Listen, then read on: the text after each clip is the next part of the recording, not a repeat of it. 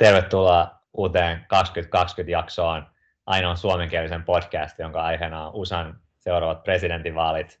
Meillä on juonteina niin kuin aina Beto Siipola. Moi moi. Ja minä Miro Ahti. Meidän tämänkertainen äh, kysymys on, että onko Joe Biden tämän vaalikauden Hillary Clinton? Bidenin yksi, mikä siinä on aika sama kuin Hillary Clintonissa näyttäisi nyt olevan, että se on tässä heti vaalien alkuvaiheessa tosi iso ennakkosuosikki, mm. vai onko? Miten, millaisen sä näet Bidenin mahdollisuudet voittaa nämä esivaalit? No kyllä se johtaa mielipidemittauksissa tällä hetkellä. Uh, eli, eli... Ja selkeästi silleen, Jep. se on niin 30-40 prosentissa Burn, joka on kakkosen, on niin kuin alle 20 prosentissa ja loput, loput ehdokkaat on niin kuin low double digits tai niin kuin single digits. Kyllä. Eli, eli siinä mielessä niin Bidenilla nyt näyttää olevan ihan hyvät, hyvät mahdollisuudet tällä hetkellä. Mutta tota, se on sitten eri asia, että mi, miten pitkälle se tota, Bidenin momentti niin kuin, riittää ja sitten myös kaikilla näillä ehdokkailla on tullut jonkinnäköinen tämmöinen um, bump, kun ne on ilmoittanut lähtöönsä kisaan mukaan, ja Bidenilla varmaan käynyt samalla tavalla, että mä luulen, että, että se Bidenin um, tuo johto pikkusen tulee sulamaan tässä tota, kuukausi, seuraavien kuukausien aikana. Joo, epäilemättä, mutta sillä on myöskin varaa, varaa silleen tippua aika paljon. On.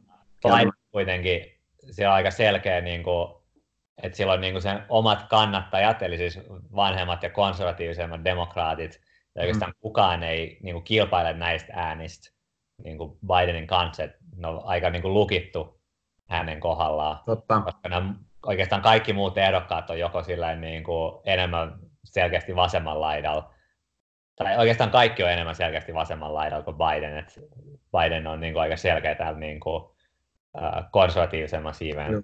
voittaja.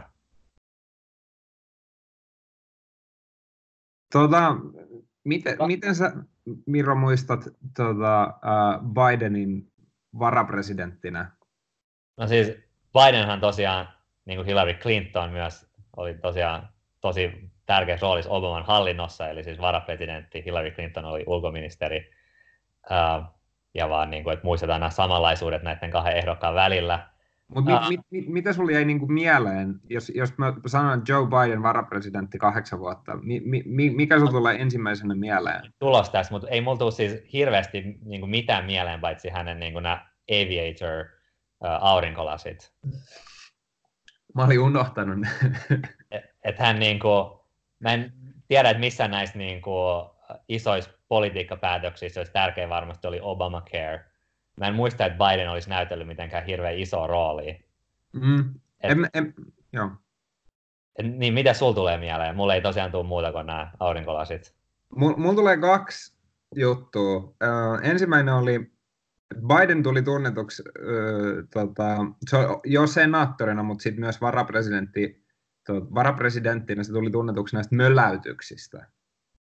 Uh, ja, ja, ja se, se, ehkä se kuuluisin mölläytys oli, kun ne, ne oli vihdoin saanut tämän uh, Obamacare tota, tai Affordable Care Actin läpi, niin, niin Biden, se oli joku pressitilaisuus ja Biden tuli niin kuin, uh, esittelemään ensin, että mitä, mitä tuli tehty, ja sitten se esitteli niin kuin Obaman, ja tota, uh, niin kuin siihen heti perään, ja Obaman piti tulla siihen tota, siihen äh, niin kuin podiumille, niin, niin Biden, Biden kuiskaa Obaman korvaa siinä samaan aikaan, että this is a big fucking deal, ja se kuuluu siihen mikrofoniin.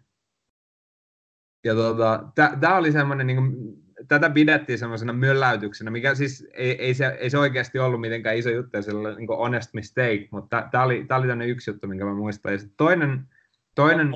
Ke- keskeytän sinua, kun sä lisää näitä möläytyksiä, sillä tähän mä, mä en tiedä niin kuin, miten nykymaailmassa suhtautua näihin möläytyksiin. Ja. Siinä mielessä, koska se, että Trump valittiin presidentiksi, osoittaa, että tosi monet ihmiset ei välitä tällaisista jutuista lainkaan. Mm. Mutta tietenkin tässä on tällainen niin kuin kaksoistandardi, että jos niin kuin demokraatti sanoo jotain tollasta, niin, niin sitten sut niin kuin naulataan ristiin, varsinkin jos naisdemokraatti olisi sanonut jotain tollasta, niin, niin sitten se olisi niin kuin ura olisi loppunut tähän, ja näillä republikaaneilla on ehkä enemmän leeway sanoa, sanoa tällaisia möläytyksiä. Mm. Silti uskon, että, että ihmiset ehkä vähän, vähemmän antaa painoarvoa näille. Niin, Enkä mä usko, että niillä on, niin noilla möläytyksillä on välttämättä... Se ehkä auttaa jopa Bidenin tässä kohtaa, niin kuin, koska tämä on tällaista rehellisyyttä kuitenkin, mitä ihmiset kaipaa. kaipaa. Kyllä, kyllä. Ja Biden on vähän tämmöinen niin Uncle Joe, tai niin kuin set, setämies-tyylillä. Mutta mut tämä niin oli yksi asia, mikä mulla aina jäänyt mieleen Joe Biden. Sitten sit se toinen juttu, mikä, mikä mulla on kanssa painanut mieleen, oli, että et, äh, siinä Obaman kauden ihan lopussa, niin Obama antoi Bidenille tämän, tämän onko se presidentin vapausmitallin. Niin. Äh, ja se, mä, mä muistan sen niin kuin katsoneeni sen, sen, sen tilaisuuden, ja se oli, se oli niin kuin tavallaan tosi, tosi hieno se tilaisuus, ja siinä, siinä näkyy ehkä se, että, että niin kuin, miten, miten Biden ja Obama oli kuitenkin sit y- kavereita tai ystäviä, siis niistä oli tullut silleen läheisiä. No mä ehkä pistän nämä kaksi asiaa yhteen. Onko se tietoinen, että Bidenhan oli 2008 myös presidentinvaaliehdokkaana ja tota, Obamaa vastaan. Joo. Ja hän joutui ulos tota, noin näistä vaaleista yhden tällaisen möläytyksen takia. Mikä se möläytys oli? Siis hän kommentoi Obamaa ja hän mun mielestä sanoi, että, että se on hienoa, että niin kuin on tällainen niin kuin älykäs afrikkalais-amerikkalainen ehdokas, joka on myös well spoken.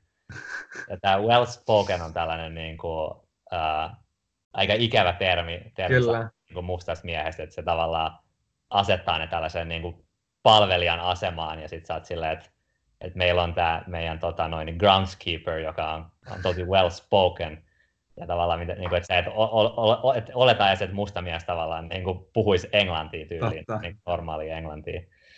Että se, se johti hänen, hänen loppuunsa tota noin, niin, silloin. Mutta sitten sit, mä jos mä vielä yritän muistella tota, Biden varapresidenttiehdokkaana. Mä muistan myös, että sillä oli joku todella iso aloite tota, syövän taistelua vastaan. Mutta no. tähän niin no, noin kolme asiaa on, on oikeastaan ainoa, mitä mä muistan silleen Bidenista varapresidenttinä. No me ehkä tähän 2020 virallinen editorial line on myös syöpää vastaan, että Kyllä. Mikäli saman linjalla. Bidenilla niin kuin monella muullakaan näistä ehdokkaista, tai nämä, mä jakaisin demokraattisia ehdokkaat kahteen kategoriaan. Toinen on tällaiset, jotka selkeästi on mukana niin kuin politiikka-ideoilla, niin kuin mm. Warren ja Sanders, ja sitten toinen siipi on enemmän, niin kuin, että niillä on tämä henkilö tärkeämpi kuin se, että mitä politiikkaa ne ajaa. Ja tähän mä sanoisin esimerkiksi, että Buttigieg, Beto ja Biden, kaikki, kaikki menee tähän kategoriaan. Mm. Ja Bidenilla on erityisesti tässä niin kuin henkilönä se, mitä se sanoi, että mitä sen henkilössä on niin hyvä, on se, että, että se on ns. tosi electable.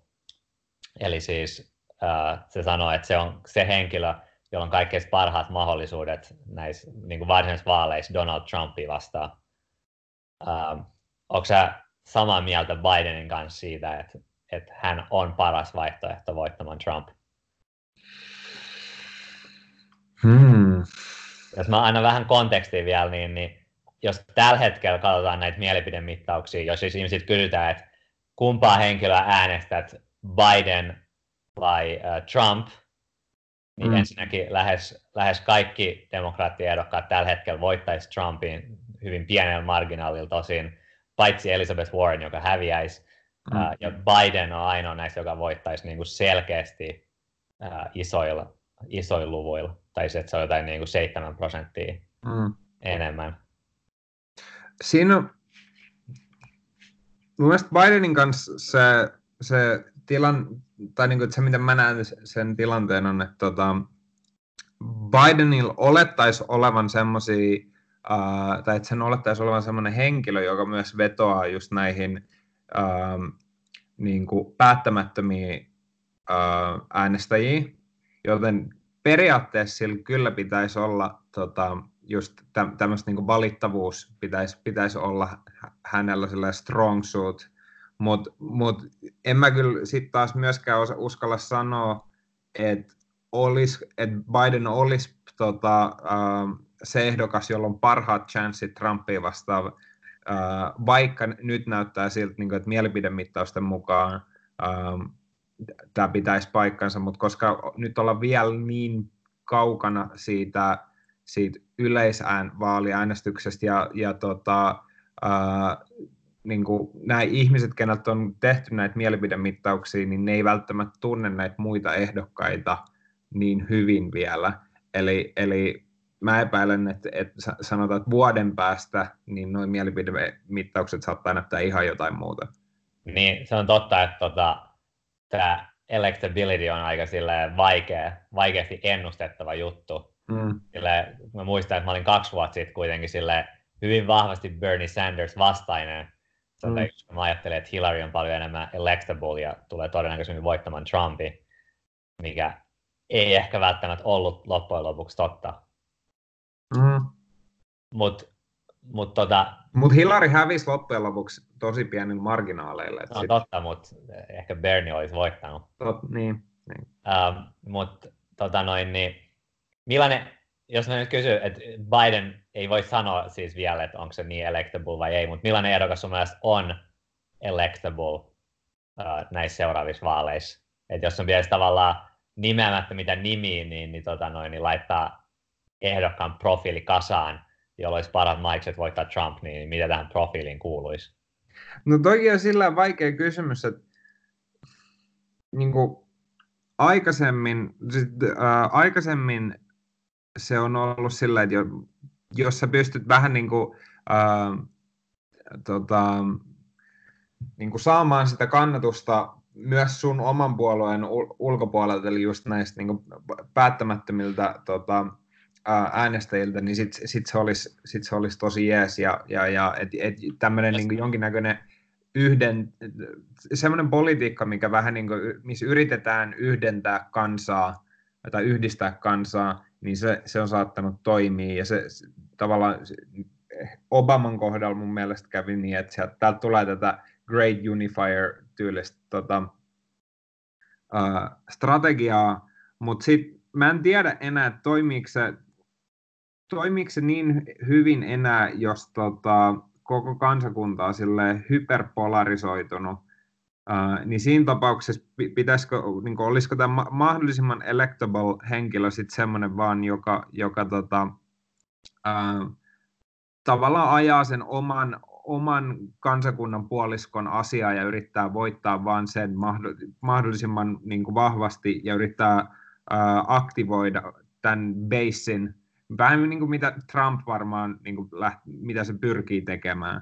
Et sit, niin, se, se, se, sano, keskeytän sinut ja sanoa, että tota noin, niin mä, mä ehkä, ehkä kyllä enemmän ajattelisin, että se on nimenomaan tämä, että tota noin, niin ehkä tämä kansan yhdistämisretoriikka tuntuu vähän niin kuin toisaikaiselta ja naivilta niin kuin tällä hetkellä tai vuonna 2020, mm. mutta se, että kun pitää kuitenkin verrata sille jossain määrin laajaan joukkoon ihmisiä, ja se tarkoittaa sitä, että yleensä ihmiset, ja mun käsittääkseni tämä on ihan yleinen niin kuin, ilmiö, että mitä keskelmällä, mitä enemmän saat keskellä, niin sitä enemmän electable sä oot näissä niin kuin varsinaisissa vaaleissa. Ja esimerkiksi niin kuin Donald Trump ei ehkä nyt presidentti, mutta retoriikalta oli paljon enemmän keskustalainen kuin nämä muut republikaanien. Että sinänsä se ei ole mikään ihme, ihme että se voitti. Mä sanoisin, että siksi ehkä just tämä Biden voisi olla electable henkilö, ei niinkään minkään muun takia, vaan sen takia, että se on niin kuin keskustalaisia näistä tota, noin isoista demokraattisista nimistä. Joo, joo, joo. Siis totta kai, ja ky- kyllä se, siltä se vaikuttaa, että, Biden on niin kuin kaikista keskustalaisia, ja se, se sitten tulee niin kuin, toivon mukaan Bidenille äh, tulee näkymään siinä, että se, se, se pystyy saamaan sitä tukea myös niin kuin demokraattisen puolueen tuota, toiselta puolelta, tai niin ulkopuolelta. Mutta sitten mä ajattelisin ehkä, että demokraateilla saattaa olla vähän semmoinen tilanne, että ihan sama kuka, kenestä tulee ehdokas, niin, niin ne menee äänestämään. Niin, nimenomaan, jotenka siksi se, joka voittaa, Jep. ei tarvitse sitä basea niinkään. Jep. Tota noin, niin kannattaa vaan nimenomaan independentteja. Et kyllä, kyllä, kyllä, kyllä, siinä tapauksessa niin, niin mun mielestä on ihan legitiimi sanoa, että Biden on ehkä eniten, eniten valittava. Mä en oikein tiedä, miten tuon electable kääntää suomeksi. Mutta... Alhainen valittava henkilö. Niin. Bidenin ehkä, ehkä isoin heikkous sekä mun mielestä että niin kuin yleisessä mielipiteessä on se, että hän on niin kuin semi, semi vanha henkilö ja me ollaan jo aikaisemmin tässä podcastissa puhuttu siitä, että se on vastuuton tota, valita näin vanha henkilö presidentiksi, joten me ei näitä, näitä pointteja enää uusita tässä. Sen sijaan mä kysyn, että tota, jos Biden miettii, että tämä on varmaan tosi monen äänestäjän huoli, tämä mm. ikä, niin, niin miten hän voi niin kuin vähentää tätä huolta tavallaan, että miten hän voi niin kuin osoittaa, että, että äänestäjä ei tarvitse olla huolissaan tästä iästä, mitä se voi tehdä. Mm. Jos mä annan esimerkki, yksi on se tietenkin, että se valitsee tosi niin kuin varhaisessa vaiheessa äh, itselleen varapresidenttiehdokkaan, joka sitten sanoi, että mulla on tämä nuori varapresidenttiehdokas, että jos mä nyt kuolen tässä kesken kauden, niin, niin, niin, niin tämä loistava henkilö sit hoitaa nämä hommat. Mitä muuta hän voisi tehdä? Ja kenet toi, pitäisi valita varapresidenttiehdokkaaksi? Toi, toi, toi olisi ollut munkin se ehdotus, ja mä luulen, että, että ei,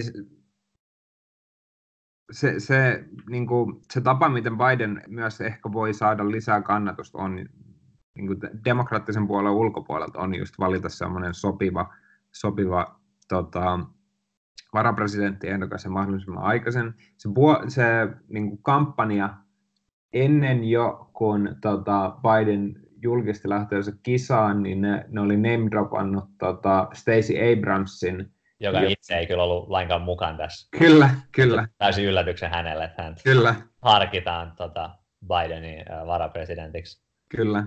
Uh, Mutta mut se, se, se, pitää olla joku, joku semmoinen niin mahdollisimman harkittu vaihtoehto. Mä voisin kuvitella, tai no, mutta siis, siis, siis sit siinä tulee myös se ongelma, että, että niin kuin, niin kuin Stacey Abrams, Abramsin kohdalla, niin ne, ne ei välttämättä halua lähteä tolle tietoisesti, että, tota, että ne on tavallaan se kakkos, kakkoshenkilö siinä, siinä kampanjassa, vaikka sitä sitten kuitenkin pelattaisi silleen, että okei, tämän neljän vuoden jälkeen niin, niin me niin pelataan sulle mahdollisimmat hyvät, hyvät mahikset sillä, että sä pystyt jatkamaan tähän näin. Niin, se toinen, toinen idea oli siis, että Biden teki tällaisen niin kuin one-term pledgin, että hän on, niin. hän on vain yhden kauden presidentti, niin kuin myös Frank Underwood uh, yeah. mikä, mikä mun, mun mielestä ehdottomasti sen pitäisi tehdä se.